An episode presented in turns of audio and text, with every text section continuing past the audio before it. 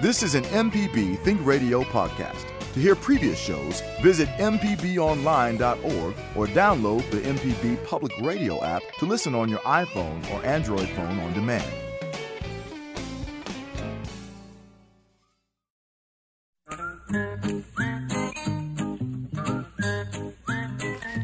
Okie dokie, folks, welcome back. Oh, was that my was my back cracking just? I. Yeah, it's a beautiful day for being out and about. It's going to be cool this weekend. Actually, going to uh, might have frozen the other night. I'm not sure up in North Mississippi.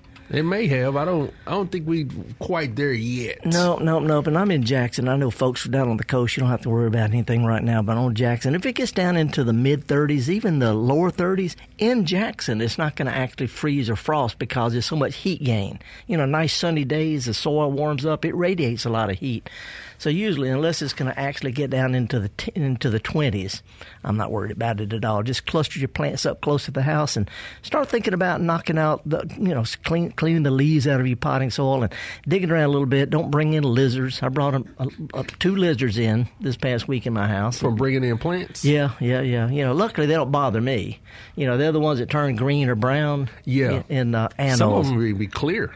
Yeah, yeah, yeah. Those are the uh, geckos that come out at night. Okay. But the ones that, that change colors, uh, there a lot of people call them chameleons, but they're they're anoles. And uh, when they're on my blinds, they're brown, but when they're on my plants, they're green. So yeah. whatever, I take them out, I dip them in some water, make them get a nice drink, because usually by the time I see them, they're all shriveled up, and you see their ribs, and they're thinking, I just want to get out of here. but well, Crystal uh, brought in some of her plants uh, in the inside, so our front room looks like a, a jungle-ish. Yeah, yeah, that's okay. That's all right. And uh, what what I, a lot of people bring plants in, and uh, they just put them here and there. I recommend cluster them together. You know, put some big plants up close to the window and put smaller plants under them, and you know, sort of cluster them together because uh, one of the things that, that gets the plants the most when you bring them in, they drop their leaves. Java, it's not because of the uh, the of the just the lower light. It's a lot lower light. You know, we just don't. You know, what comes through the window that ain't squat to a plant. It, you know, they enough. they need solar radiation. Uh, but also, it's the, the, the steady temperatures. But the worst thing is when we turn our heat or air conditioning on, it sucks the humidity out of the air, and that's how plants sweat. You know, and if they sweat too fast, they they dry out.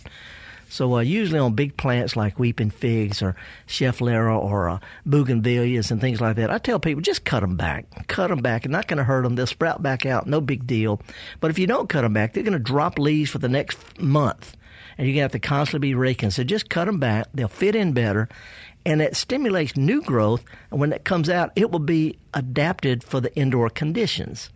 See, so I cut mine to bring them in, and then because it's long and leggy and skinny when I over the wintertime, I cut them to put them back out. Not a big deal. But uh, the lizards, if you don't like lizards, check them before you bring them in. Anyway, we're going to be talking about gardening today. If there's anything on your mind, it's a live program. It's a call-in program. It's toll-free, no matter where you are. And um, we're just going to be talking about whatever's on your gardening mind. You know, I got a. Uh, I'm just trying to bring something. Where is this thing? I, I got the coolest. Uh, well, I'm gonna have to find a little bit. You know, this Mississippi gardening Facebook thing. Uh, people going on and on about weeds and what to do, and I got a really good response from somebody about poison ivy. I'll find it in a little bit. Uh, but anyway, if you want to give us a call right now, uh, it's toll free one eight seven seven MPB ring.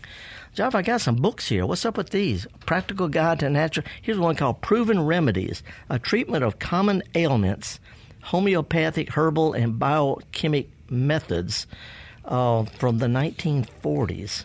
Yeah, if I'm not mistaken, I think uh, one of our uh, listeners, uh, Kathleen, uh, was cleaning out her her bookshelf, and and and um, I guess brought you brought you a nice little present. yeah, well, these are you know for a nice. They smell good. You know, you can't get this smell on the internet. Yeah, now that is true. Now, something about holding the physical book. yeah, proven remedies. You know, my favorite proven remedy is uh, when in trouble, when in doubt, run in circles, scream and shout. that, that were so many of the problems, Java, that we see in the garden. There's a lot of real problems. You know, deer eating everything up, a blight killing your tomatoes, pecans not filling out. But a lot of stuff that bother people are from people looking at plants too close. You know, they got spots on their leaves. Uh, yeah, so do I. So do you. So do all of us. It's not that big a deal. So uh, a whole lot of plant problems are really not you know, if you look at trees out in the woods, they got the same problems. It's not not that big a deal. But anyway, if you've got any kind of questions, concerns about stuff, I'm not going to belittle them at all. I'm not going to make you feel bad for noticing things that are alarming in the garden. Give me a call. But if there's something that you need to do that that I would do in my garden, I'll sure recommend it. If it's something that you can live with, I gently suggest you consider that approach. I'm not sure about that. By the way, happy daylight saving time, I guess. Yeah, we're, uh, we're well, wait. we are finished with daylight savings. Okay, I missed daylight saving. So now we're just on regular daylight. you know, and, and I know it's not that big a deal, you know, but you know, bio whatever rhythms. Yeah. It really throws me off because just when I'm ready to go take a walk, I walk outside and it's dark. Yeah, I, it's pitch like almost pitch black at 5 p.m. It's crazy. Yeah, they're gonna have a little parade in my in my little community in Jackson called Fondren. A little. You they're gonna walk around all three blocks. Yeah. You know, the the parade is longer than the parade route. Yeah, it's But- a good. It's, I will say though, it's a good show when you uh bring the family out there though. Yeah, but it, and it's going to be interesting. But it starts at six, and last week that was just right. This Yeah. week it's dark. But I think that's a, it's like a light. Like you're supposed to have lights uh on your person or you know on your float. I don't know. Well, you know, sounds awfully pagan to me, but that's okay. Uh, it's not that I don't do it. I've got lights on on my bottle trees and and uh, and uh, you know, it's just I have little battery power things I put on my truck every now and then. Yeah. you know, the little garden thing. But You should anyway, ride your truck in the float. yeah, I'm thinking about it. I've been invited to, but you know, it's just eh, you know, my my truck in the dark with bottles on it. Light them up, man. Light them up. Yeah, if I could get some sparklers and, and shoot off, that that'd be kind of interesting. But anyway, it is a season to to start celebrating the end of a long season. The beginning of the dark is going to get light. You know, another month and a half is going to start getting light again.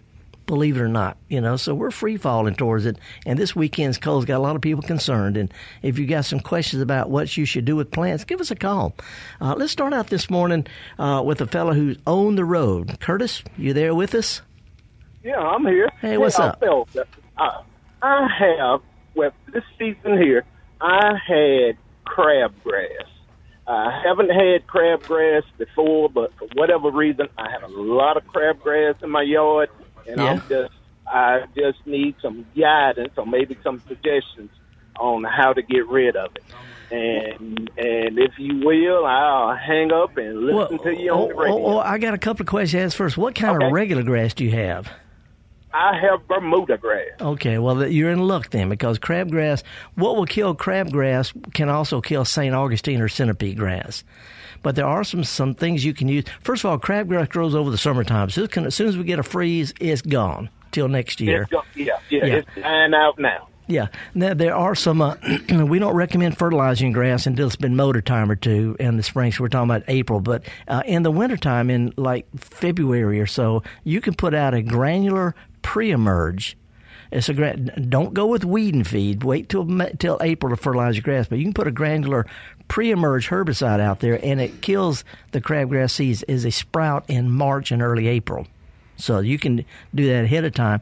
Or in the summertime, there are sprays that, that kill that say for crabgrass control. Liquid sprays work in the summertime that are that are safe for Bermuda grass. But you know, if you mow kind of close and wait till April to fertilize, um, you know the the Bermuda grass will get a lot thicker. So right off the bat, if you're not mowing fairly close, it's the only grass where I recommend cut it kind of low. But uh, a thick grass could be your best bet. Otherwise, uh, crabgrass can be like mosquitoes. No matter how many you kill, they're just going to keep coming right back. But pre-emerge granule in the spring, uh, in the, in the wintertime, fertilize in the spring, and if you needed to do an occasional light spray. The other thing is, uh, if it's possible, you know, if you live in a place where you can get away with this, um, actually just just mow what grows. It works. It's okay. It's all right to not have a perfect monocrop lawn out. Unless you're a soccer player, you don't have to have a perfect pitch. Okay, okay. Hey, uh, just one thing. The sprays you you're talking about doing the summer. Could you recommend something? Nope. Uh, nope. Uh, first of all, I, I, I try not to recommend brands because Okay. you know, it's just it's like ketchups. You know, there's a lot of different kind of ketchup, a tomato sauce, but um, I, I can't keep I can't keep you know they change it, brands change, but it'll say on the label for control of crabgrass in and it'll say in Bermuda grass someplace. Right, there's a you. there's a bunch of brands of it out there. Okay, thank you so much. All righty, good luck on it. All right, good luck to you. Bye Thank you. And by the way, uh, speaking of that, I, I brought it. This doesn't look like much, Jarvis. It looks like just a little flat piece. It looks like something an elephant stepped on. But there's a plant growing out there right now that grows all summer and it blooms in the late summer and fall and dies in wintertime. It's got little, little, uh, you know. Uh, sorry, you know. I know you're a tiger guy, but this is this is uh, Alcorn colors. It is. It is purple and Pur- gold. Purple and gold. LSU and Alcorn. But this is a native aster that grows about knee high or so, a little bit taller, really wiry. Matter of fact, sometimes call it uh, uh, a wire flower, but a little leggy looking, not much to look at. But when it grows in the grass, when you mow it, it gets flat and thick, and it grows below your grass and has all these wonderful little lavender and yellow daisies that that butterflies and honeybees are on right now. So this is one of those plants where I tell people if you want to have a mow it grows lawn, this is an example of something that you, you can see. I pull it by the root; it's lower than the grass, and it spreads and it's pretty and it doesn't hurt anything. So there are some plants you can put in the lawn that's that that mow well, that add texture and variety and pollinator stuff. If you want to have a what I call a flower lawn, it's perfectly okay, unless you live in a place with an HOA, and then you can have to just mow it a little bit more often. That's all. But anyway, um, let's slide down to Mobile, see what's up with John. Good morning, sir. Good morning, Felder. How are you? I've got a Satsuma question for you. Okay. Uh, as I understand, uh, uh, we pick them when they have come into color, being, to my thinking, a kind of a light orangey color. And, and when they feel right, because they can turn light before they're fully ripe. Right. Uh, what I'm wondering, I, I've picked uh, two or three off of my tree already, just to see what they taste like. Uh, and I, I may be uh, imagining things, but um, two of them that I picked, when I picked them, uh, the peel stayed on the stem. not yeah. The not- other one, it, the other one it didn't, and, I, and the one that the stem stayed without any peel on it seemed to be sweeter than the other two. yeah. Yeah. Yeah. Am I imagining things? Nope. No, a lot of people pick oh, Okay. stuff when it gets the right color, just like tomatoes. People will pick a tomato when it's red, and it tastes fine. But if you leave it on the vine two more days, it get it accumulates more sugars. You know, once you once you Right. pluck a fruit, it doesn't get any no more. It doesn't get any sweeter because that comes from from from sap. So the longer you leave them on there, the sweeter they're going to get, and, and the easier to, e- easier to peel too. All righty. All I needed to know. Thank you, sir. All right, appreciate it. I found this quote, by the way. This is from uh, somebody on the Mississippi gardening thing. It was a, it, it was a, uh, the original thing was uh, from a fellow. Let me see if I can find his original. Uh, here we go. He said there was some folks up in, named Coleman up in DeSoto County bought three acres of overgrown thicket from my aunt when I was a boy. It's full of poison ivy, pine, and privet. They bulldozed, cleared, leveled. Then they put in flower beds, paths, and a fountain. There were roses and arbors and flowers. It was lovely. Um, and but the preacher came by, and the preacher said, "Miss Coleman, God sure gave you a beautiful garden." Miss Coleman said, "Hmm, you should have seen the mess it was before I took it over myself." because gardening is about adapting things, changing things, not well a little controlling, but you know modifying and and you know tending things like keeping the house. You know, if the kids don't pick up their room, it's gonna be a mess. So that's when mom and dad's got to come in. Anyway, people are going on and on about all these weeds and stuff. This is what this lady wrote. Everybody picks on poison ivy. I have an old. I tell you what. Let me save this till we come back because it is too good. I'm horticulturist Felder Rushing, and uh, we're reading from a comment on on uh, Mississippi Gardening on Facebook. You listen to the Mississippi Public Broadcasting. It's the the uh, Think Radio of the Deep South, and we're going to take a quick break and come back. Me and Java and Kevin, and if you got some questions you want to call about, toll free one eight seven seven MPB ring. We'll be right back in a flash.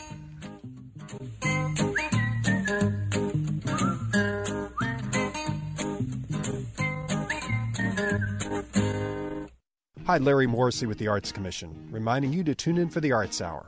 We have in depth conversations with Mississippi artists, writers, musicians, and other creatives. The Mississippi Arts Hour every Sunday at 5 on MPB Radio or download it as a podcast. Alrighty. Welcome back, folks. Horticulture's Felder Rushing. You know, I was just saying, we need to have a segment called Felder Fesses Up about something stupid that happened to me during the past week. Like last week, it was a spider bite that turned out to be a corn chip in a my corn bed. Corn chip in the bed.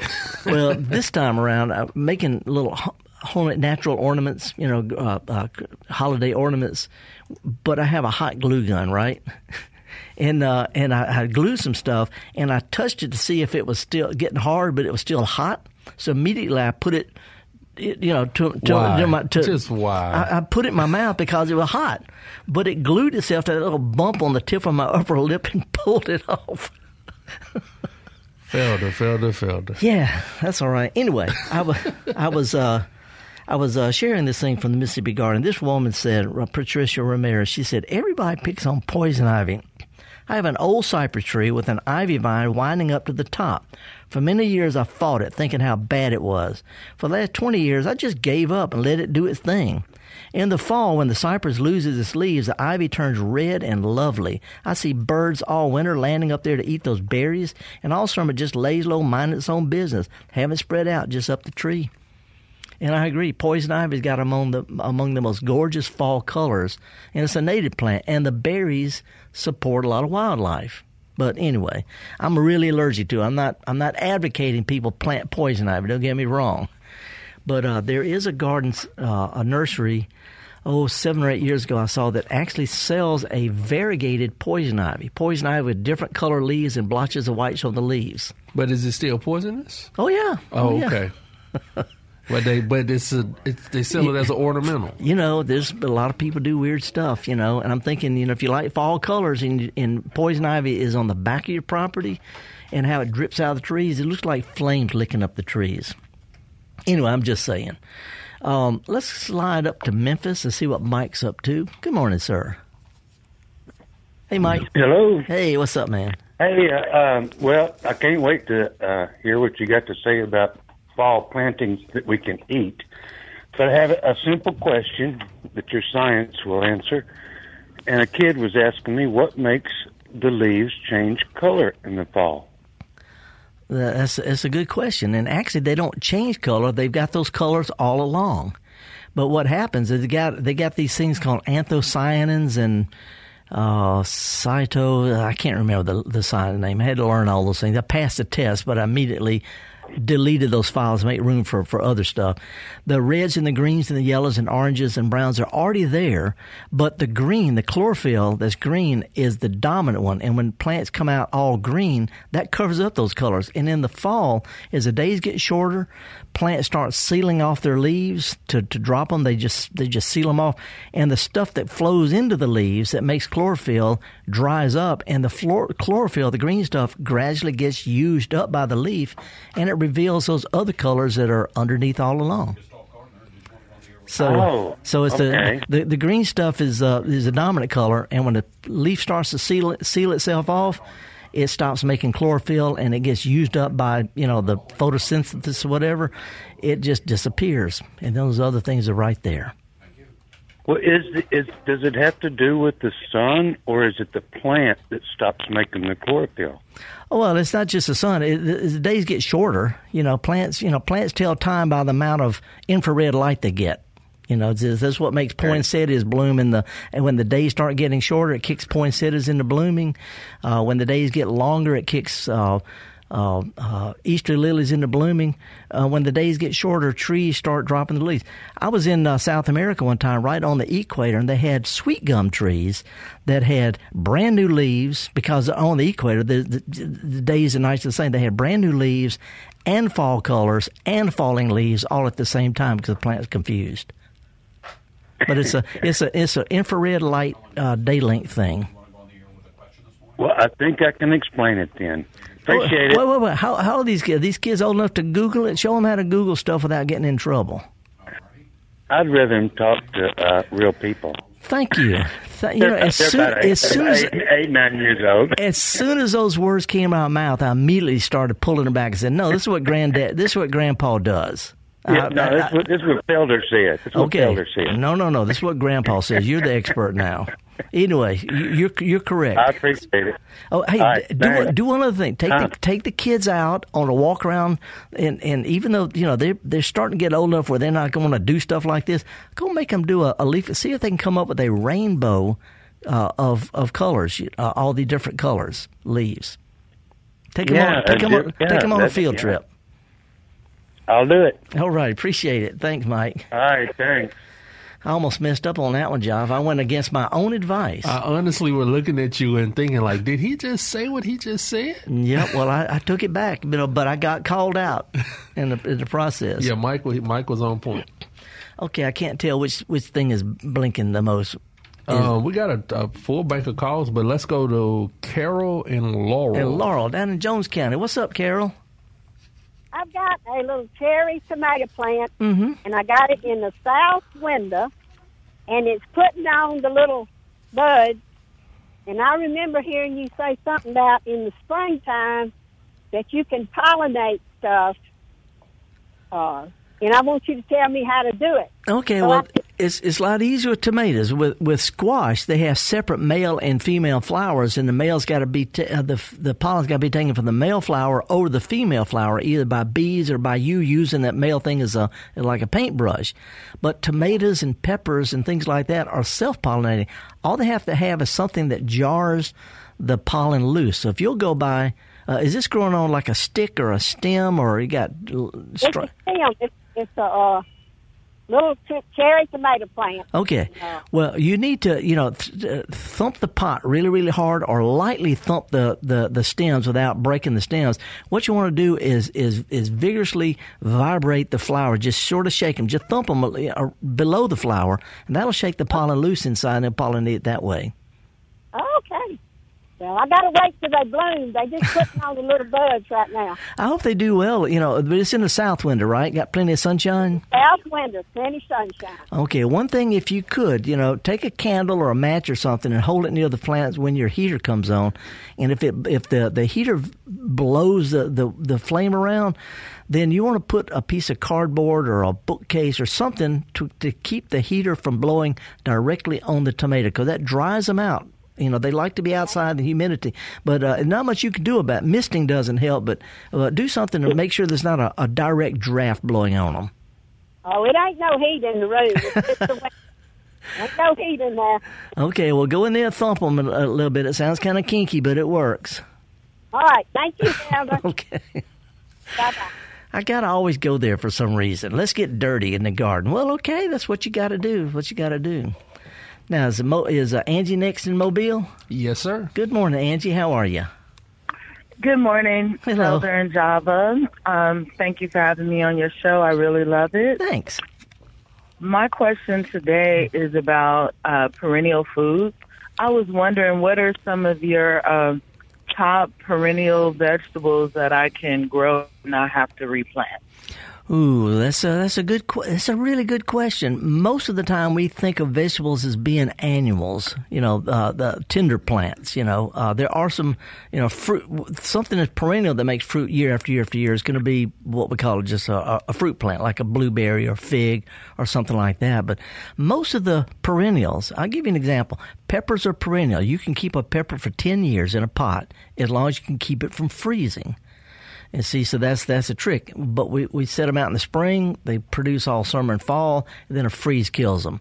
See, so they're perennial, but you know most of the most of the things that come back from seed year after year after year is what we call the vegetables. Uh, sweet potatoes are perennials, but it's, Oh. it's not practical to keep them indoors, and outdoors they freeze in the wintertime. See, so you know when we think of perennial stuff, we're thinking about things that come back year after year after year. Uh, some plants reseed themselves, like tomatoes will reseed themselves and come back. But as far as something that produces all year, you're gonna have to talk about some kind of woody plant, a kumquat and uh, citrus in a pot, or a blueberry or something like that. It's a good question, though. Uh, I'll give you another example. kale. Okay, uh, I'm taking it back. I grow kale in my garden, and it it has a hard time over the summertime. It grows over the winter, but I just picked some kale this this morning from my from my little bouquet here from a plant that was set out a year ago. So kale will do okay. Does that help? Oh, yes, sir. Well, uh, thank you. I just been kind of um, trying to investigate, and I saw that asparagus and some couple other things will kind of do that. Maybe it's actually you know, reseeding. No, no, no. Now, now, now, that we're talking through it, asparagus comes back from the crowns every year. It's a perennial edible plant. You know, I'm just, you know, you, it's first thing in the morning, and already I've, I've learned something I already knew from you. But asparagus oh. is one that comes back every year. You're right. And, and garlic. Okay. Well, thank you so much. Uh, oh, oh no. Your show. Y'all have a good morning. Oh, you got my wheels turning, lady. You got my wheels turning. Thank you. Thank you. Have a good day. Bye, guys. I said, well, there's not any. She said, what about asparagus? Oops. it's just like you said, it is nine nine in the morning. You have to talk through your things sometime. Yeah. yeah. Uh, let's slide over to Neshoba County talk with, and I appreciate that. They, I, I, love to learn and have to think, but th- let's go over to Neshoba County and see what Bill's up to. Good morning, sir. Hey, good morning. I hope you're having a great day. Well, I've been stumped a couple of times, but I like that. Well, uh, this is uh, kind of a weird one. Uh, my uh, garden doesn't have a fence around it, mm-hmm. which which means all of the local dogs and the wildlife come through the garden at night. Yeah. And every once in a while they leave a little calling card. Yep. And uh, I'm just wondering, uh, they seem to really like to do that within two or three feet of a uh, fruit tree. Mm-hmm. Uh, should I be careful about that and pick it up and take not, it away? Or? Not, not in the least not in the least. The only time we have to worry about contamination from from uh, from animal droppings or human uh-huh. droppings. Uh-huh. You know, in in a lot of parts of the world, uh, uh, they use human manure. They call it night soil as a fertilizer. Yeah. You know, the yeah. only only problem is in direct contact from untreated waste to to plants where you eat those those parts like lettuce or uh, but but but those kind of uh, what about strawberries well, it's splashing on the fruit, you know. But if you got your strawberries lifted up off the off the ground with some mulch on, it's not that big a deal. It's a spla- It's a physical splashing thing, you know. Owned from you know. But if you if you wash your stuff, it's it's usually not a. It's not that big a problem. Is what I'm saying, unless there's direct contact. Okay. Uh, it's not abs- it's not absorbed into plants through roots and stuff like that at all. Okay. So if I put hay between my strawberries and my fruit trees, you don't have to worry about the fruit trees at all. Don't have to worry about the fruit trees at all. You know, it ain't okay. going to splash that far. But on strawberries, strawberries can produce better if you can get them up off the ground anyway. So what most people do is, uh-huh. is in the wintertime, they lift the strawberry plants up and tuck bark or straw up under them, and then lay the plants back down on top of that. But you know, if, if the if the dogs are pooping in your strawberry patch, you need to get a fence. okay. Uh I'll, uh, but is, I think I'm going to come up with ten thousand dollars anytime real soon. No, I'll, I'll, you know, all it takes is uh, is a little chicken wire around around just, just the you know the the parts where you grow in the strawberries and stuff. But you know, this is where people, time immemorial, have had fences around their gardens. You know, uh, Elmer Fudd and and uh, Bugs Bunny them always had to deal with fences. You know, fences are little fences are are have always been used around food plot gardens, if not the whole garden, mm-hmm. at least a food plot. And, that's that's that's no, that's what people have always done because it has lots of benefits. But anyway, think of splashing. As long as the stuff is not splashing directly on the stuff you're going to eat without washing it, I wouldn't worry at all. It's actually fertilizer. Okay. Hey, thank you. All right, appreciate your call. we have we've gone around the world on this program, Java. It's been a good one this morning. And when I looked up perennial vegetables, first thing popped up asparagus. Uh, asparagus. Well, not not just because it's the most obvious, but it starts with an A. There you go. There you I'm, go. I'm gonna have to do some. You got some others we can talk about. Yeah, I'll pull them up. Okay, all righty. Well, living and learning, folks. You know, I've got degrees on top of degrees and written a bunch of books and blah, blah, blah, blah, blah. But I love getting stumped about gardening when we're talking about real gardening with real gardeners. So uh, I'm not one of those experts who got to know it all. I, I delight and being reminded of stuff, especially stuff that I that I forgot or just didn't make sense to me. Anyway, here at Mississippi Public Broadcasting, we're going to take a quick break. I got an up tune because it's such a nice day, nice weekend out there. I thought it'd be great to play this tune. We'll be right back.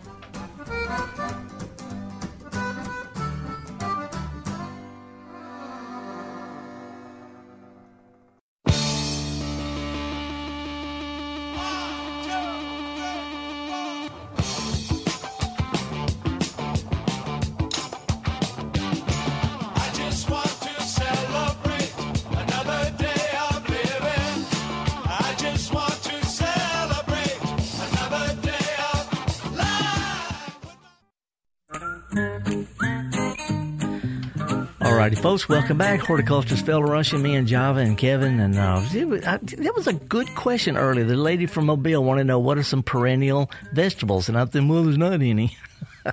yeah, Angie from Mobile. She always she she she calls good, good, often they're and good has questions. some great questions. Good yes. questions. Well, you know, you you Google it, you know, and immediately, uh, of course, you know, I mentioned peppers. You keep a pepper going for years. I have one pepper that can make it through a mild freeze, but asparagus, kale, which I mentioned, le- rhubarb, uh, going to be hard to grow rhubarb in Mobile and. Be honest, if you live in Mobile, you're probably not a rhubarb eater anyway. You know, that's one of those cold people they eat it because it, because it's there. Because it's there, yeah, they have it. yeah, not because it's good. Um, Jerusalem artichoke, which is is a, a, sunflower, it blooms in the fall. They make incredible roots, you know, and perfectly edible. Uh, multiplying onions. Uh, I thought strawberries they're considered a fruit, but really they're more like a vegetable because uh, you have to replant them every now and then. But uh, but they're perennials. So anyway, really good question. Living and learning, and. Um, Anyway, let's go back to the calls. Um, we're going to go to Neshoba County. Hey, Bill, how are you, sir? Hello. No, we just talked to Bill in We did. Neshoba County. I'm Oops. sorry because remember he wanted the fence around his strawberries. Oh yeah, strawberries. yeah, yeah, yeah, yeah, yeah. Well, well, you know, uh, we it, can- it, it was just a different color, so that's what I went with. But this is a different Bill in uh, Sandersville. Good morning, Bill. Howdy. All right. Good morning. How are you? So far, so good. I love being stumped on a Friday morning.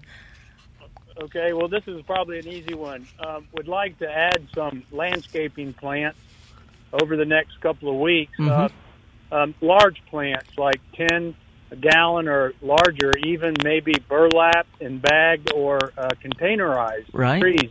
Right. Is this a good good time of the year to do that? It's, it's probably the best time if you could dig a good hole first. The dirt might be a little hard, and if you you know whatever kind of hole you dig is going to determine how well that plant's going to get established. And if it doesn't get established quickly, it's not going to survive in the long. I worked at a ball and burlap field grown nursery before I went to college, and I cannot tell you how many big beautiful plants we dug and planted, and they didn't make it because the people didn't want us to dig a good hole. So if you got the, the dirt well prepared, you you know fall is the best time for planting stuff. The, the roots continue to grow, and the plants get settled. The soil settles around the roots over the wintertime, and they hit the ground running in the spring.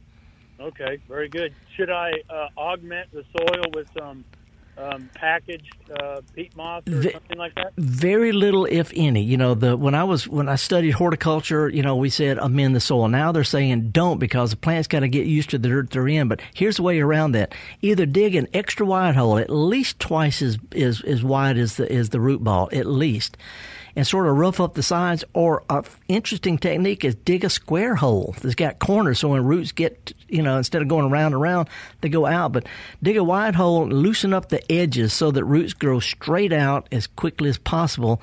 Um, and here's here's a real big thing though, Bill, and this is one I've noticed over the years, over the decades. If you don't loosen up the roots, container grown plants are grown in bark, mostly bark that's used to water draining out quickly. And if you just pull that in a pot and stick it in the ground, in two years that bark is decomposed and you got nothing but just a little web of roots supporting it. So it's real important to loosen up the outer roots as much of the potting soil as practical and work that in the dirt, dirt around it. And then when you get done, pile a little dirt on top of the root ball so that over the wintertime it can be melted by the rain and work its way down and fill in the gaps where the bark used to be.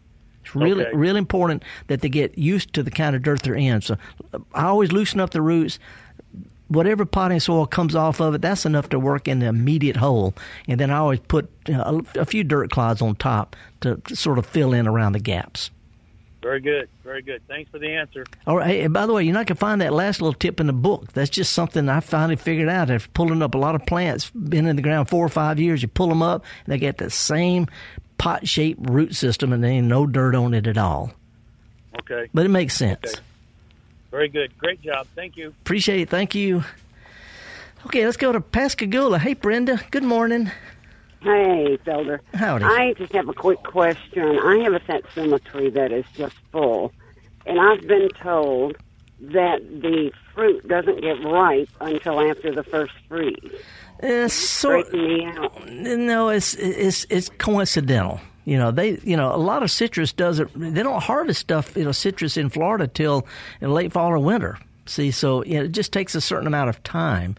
And it's just sort of like persimmons. They say persimmons aren't good till after frost. Well, they are, but until a frost, they probably hadn't had time to get all those tannins out. So anyway, the, the it's, it's a matter of time, not frost.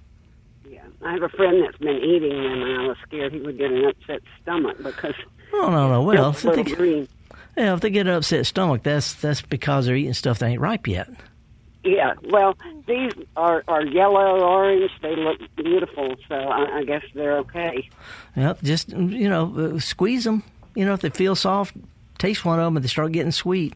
In other words, you know, it, goes by time, not whether or not we get us a. You know, I mean, they don't have frost in Florida where these things grow. Right, right. And in Southern California, they just wait till the right time to pick. You leave them on the plant as long as you can. The longer you leave them, the sweeter they'll get. Okay, great. Thank you so much. Okay, appreciate it. Okay, bye. All right. By the way, I went to the farmers market last week you know, when I uh, down in Jackson. Down far, okay, yeah, yeah. A lot of farmers markets around the state shut down this time of year because the farmers you know, run out of stuff. But they have this thing going all the time down at the fairgrounds.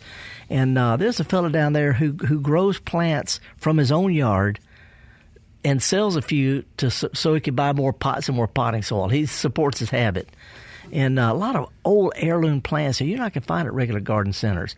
You know, garden centers got the latest and greatest, but it's really cool to go to a place and I sat down and I talked with them. How do you grow it? You know, how do you propagate this? What's the name of that? And it's really, really fun just sitting back and talking to people who actually grow the garlic you know that they're selling, or grow the plants they're selling, or the or the, the, the heirloom tomatoes and the, uh, the the the the vegetables. It's just incredible.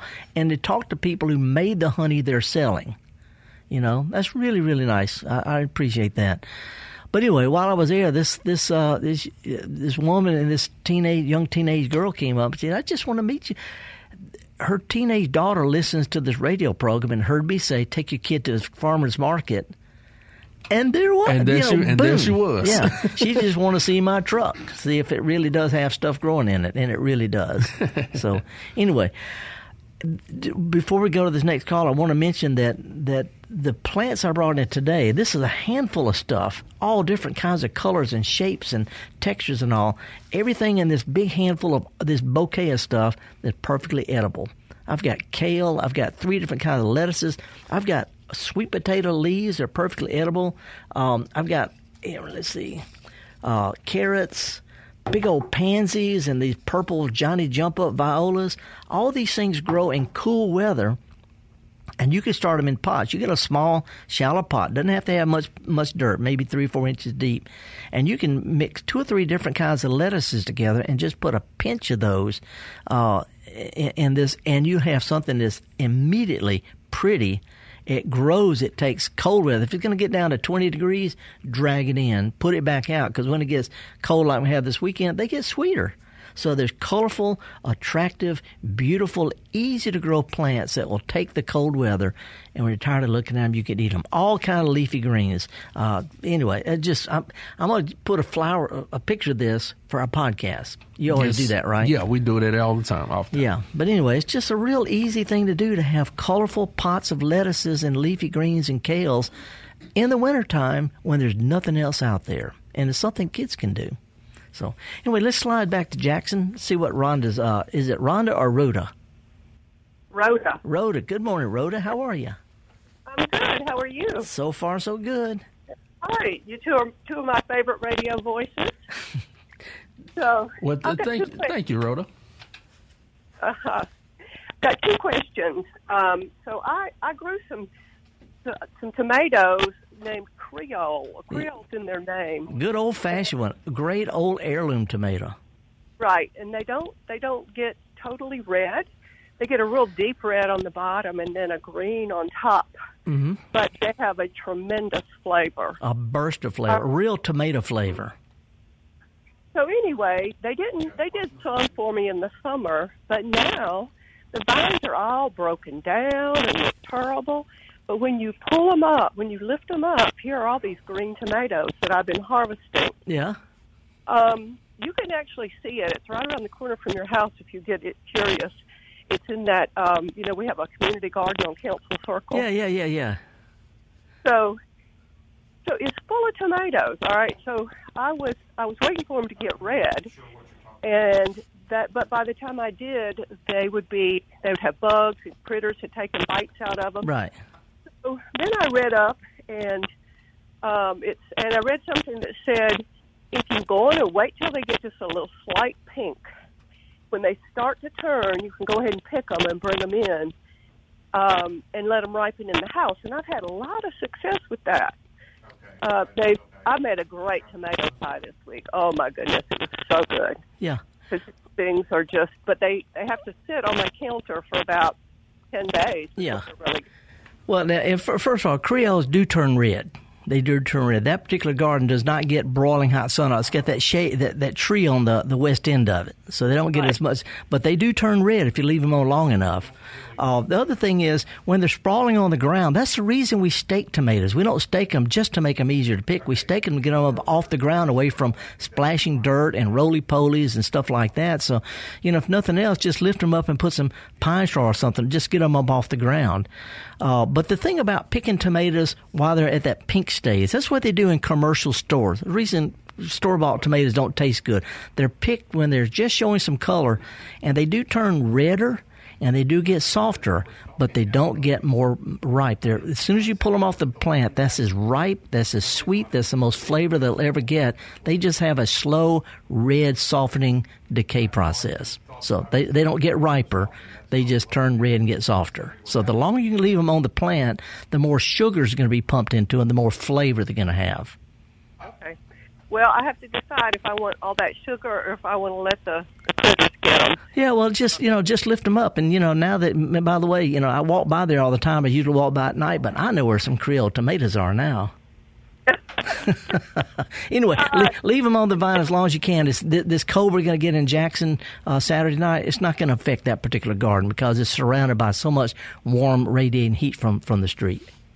But I did stake them. They just overgrew the stake. Yeah. They're, they're they're up over the top. Yeah, yeah, they're vines. They're vines.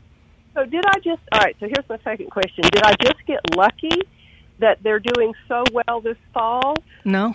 Or No, is, is to- that no. T- t- tomatoes are native of the Andes. They're used. They do better in cool weather. Uh, they'll freeze in the wintertime, but they don't like hot. A lot of tomato plants, when it hits 95, their flowers fall off and the little fruits will fall off. They like cool weather, not hot weather. Uh, so anyway, those those tomatoes planted in July and the first of August will actually outproduce those in the fall that outproduce the ones planted in the spring that suffered through the summertime. So next next year, th- instead of planting like a farmer, what tomato growers do is they plant new tomato plants every month or month and a half, so they have new plants coming along all the time. They don't have to deal with tying them up and and uh, the bugs and blights and stuff. So you know, think about planting tomatoes twice. Once in the spring, once in midsummer, and I bet you'll see the ones planted in the summer actually outproduce those in the spring. okay? I'll try that. Thank you so much. All right, appreciate it. Okay, Rhoda, Creole tomatoes. Um, Well, did you? Well, let's back up a little bit Yeah. because did you just rag on the tomatoes in the store? And Yes, you- I did. Why they this? This is why they do not taste good at all. yeah, because they grow them in in fields and they pick them when they're firm enough. If you wait till they're ripe enough to eat, they they they fall to pieces. They, oh, they probably won't be able to ship them. That's and all right. That They, they get all bruised and stuff. Okay. That's the reason was that the uh, the the homegrown, the heirloom tomatoes you see, they're all boogered up and all because they were picked by people, you know, when they were ripe. not when they're just starting to decay. And the longer you can hold it on the vine, Sweeter it gets. the sweeter it gets. Yes, okay. it is pumping stuff in there. And uh, so, anyway, it's just one of those little oddball things. You know, some stuff about horticulture I wish I didn't know. So, uh, a cooking tip: if you want the, some great tomato uh, taste, go to the farmers market. Yeah, that's right. Exactly. Okay. Exactly. Because, you know, a lot, and again, this is no, you know, the ones greenhouse tomatoes grown in the wintertime, they're picked when they start, when they, when they, at, at a pink stage. That's, I learned that in food process. I, I, I was taught in college, I wasn't taught about gardening. Horticulture doesn't teach gardening. It teaches crop production. Yeah. You know, you want to get the most. You want to make sure that what you pick is actually gets sold at the end of the line. you know, so they pick them when they show just a little. Same thing with bananas. You know, bananas that are green when you buy them, yeah, they'll turn yellow, but they don't ever get sweeter. The ones that are a little bit kind of funky looking, uh, you know, they tend to have a little bit more sweetness to Yeah, them. you got to get the the ones that's uh, they sell uh, in singles, Yeah. and they're almost they're almost kind of black. yeah, matter of fact, you know, I, and I've, I've been criticized for this when I go to the store. I, you know, I pick fruits and vegetables that have blemishes, partly because I feel sorry for them. you know, if, if I if I don't eat them, who's going to get that old banana? Well, I'll get it and I'll eat it when I'm walking home. You know, Yeah. rather than just let it get thrown out or something.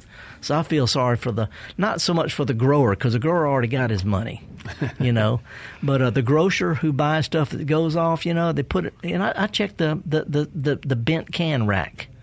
oh yeah, you got to do that. Yeah, as long as it's not bulging, I'm going to get it for 59 cents. That's a good deal. Turn in some soup. Anyway, we've got a little time. If if anybody wants to try to squeeze in another call, give us a call. It's toll free one eight seven seven MPB ring. Uh, and I was talking about uh, native plants. You know, the two native plants I talked about today. One is this little. They just call it yard aster or lawn aster. That's what it's called. And uh, it's got a Latin name, uh, but that's not important.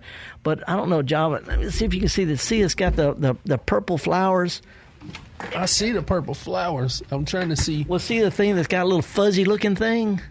Oh yeah, this is white. Yeah, that's that's the seeds, and I see I can take Oh. those and you know just like dandelions, which are in the same family, I can take those and sprinkle around people's lawns when I walk home today. But see, I guess why would you not kind of want this in your Well, in beca- your yard? because we've been taught that a, a, a monocrop lawn is the way to go. Since Yeah. since advertising first started, they're saying if you don't if you got we- weeds are the enemy, you know, and who pays for that ads? The people sell weed killers, and there's nothing wrong with that. But there's there's is more right to have a flower lawn. There's nothing wrong with a perfect lawn. Don't get me wrong. You want to have a golf course? I'm a turf specialist. I can help you. But you want to do what's right? Mow around some of these things. Let the bees have something to do. Hey, let's slide up to start, but we got time to talk with James. Good morning. Thank you for calling, man. What's up? Good morning, Java. Good morning, Felder. Thank you for taking my call. Heck yeah. I got a quick question. I cut down two big pine trees near my house, and these little bitty, look like little lily pads popped up and spread it out through my lawn. And in the spring, I did a little weed and feed, Mm-hmm. And it, it killed it, and it came back even stronger and better. Yeah. What, what can I do to get rid of them and let the grass grow in? Do I need to seed it after I kill? Uh, no, not really. Uh, first of all, weed and feed is a, I'm going to say it, it's a bad combination. It's like sugar and toothpaste. They're both good, but they don't make a good combination. So treat your weeds separate from your fertilizer. That helps a whole lot more. Second of all, it's a broadleaf weed. You know what kind of grass you've got? It. All I, when I bought the house, I know they laid turf down, but I don't know what Okay. what it is. Well, the re- reason I'm saying because what will kill weeds in one kind of grass can kill other kind of grasses. So we need to find out what kind of grass you've got, and then use what they call a broadleaf herbicide because that's a, what we call a broadleaf plant that was safe to use on that kind of grass. And let's wait till April to fertilize, and let's wait until May or June before you treat the weeds. Let the grass green up, sort of catch its second wind, and then let's use a, a light. Either that or just raise your mower and forget about them. They ain't hurting anything, James. Come on. They're not. They're, I, I, they're not I, hurting I anything. know, I, I know, I know, I know it. But to me, I, I, I'm just waiting for the frogs to come out, and that's how that's how bad it's gotten. I understand. Well, Here's hoping you don't have stuff that grows over the wintertime. Anyway, lawn care is not, it is a science, and you have to do it all or nothing's going to work for long. So I'm just saying. I appreciate. Gird, gird, gird for battle or just have a cold drink and forget about it. Appreciate it, man. We're going to take a break, folks. It's caller week. We're going to be back next week talking about gardening and lawns and getting the horticulturist stumped and stuff you can eat and native plants and pollinators and potted plants and whatever you want to talk about. That's what we do here on MPB. It's called Think Radio. Appreciate the opportunity to share with y'all and to learn from y'all. And meanwhile, when we get off the air, I'm going to think about getting ready to go down the farmer's market and see if I can meet some folks who are like minded, who like to talk with people who grow what they eat.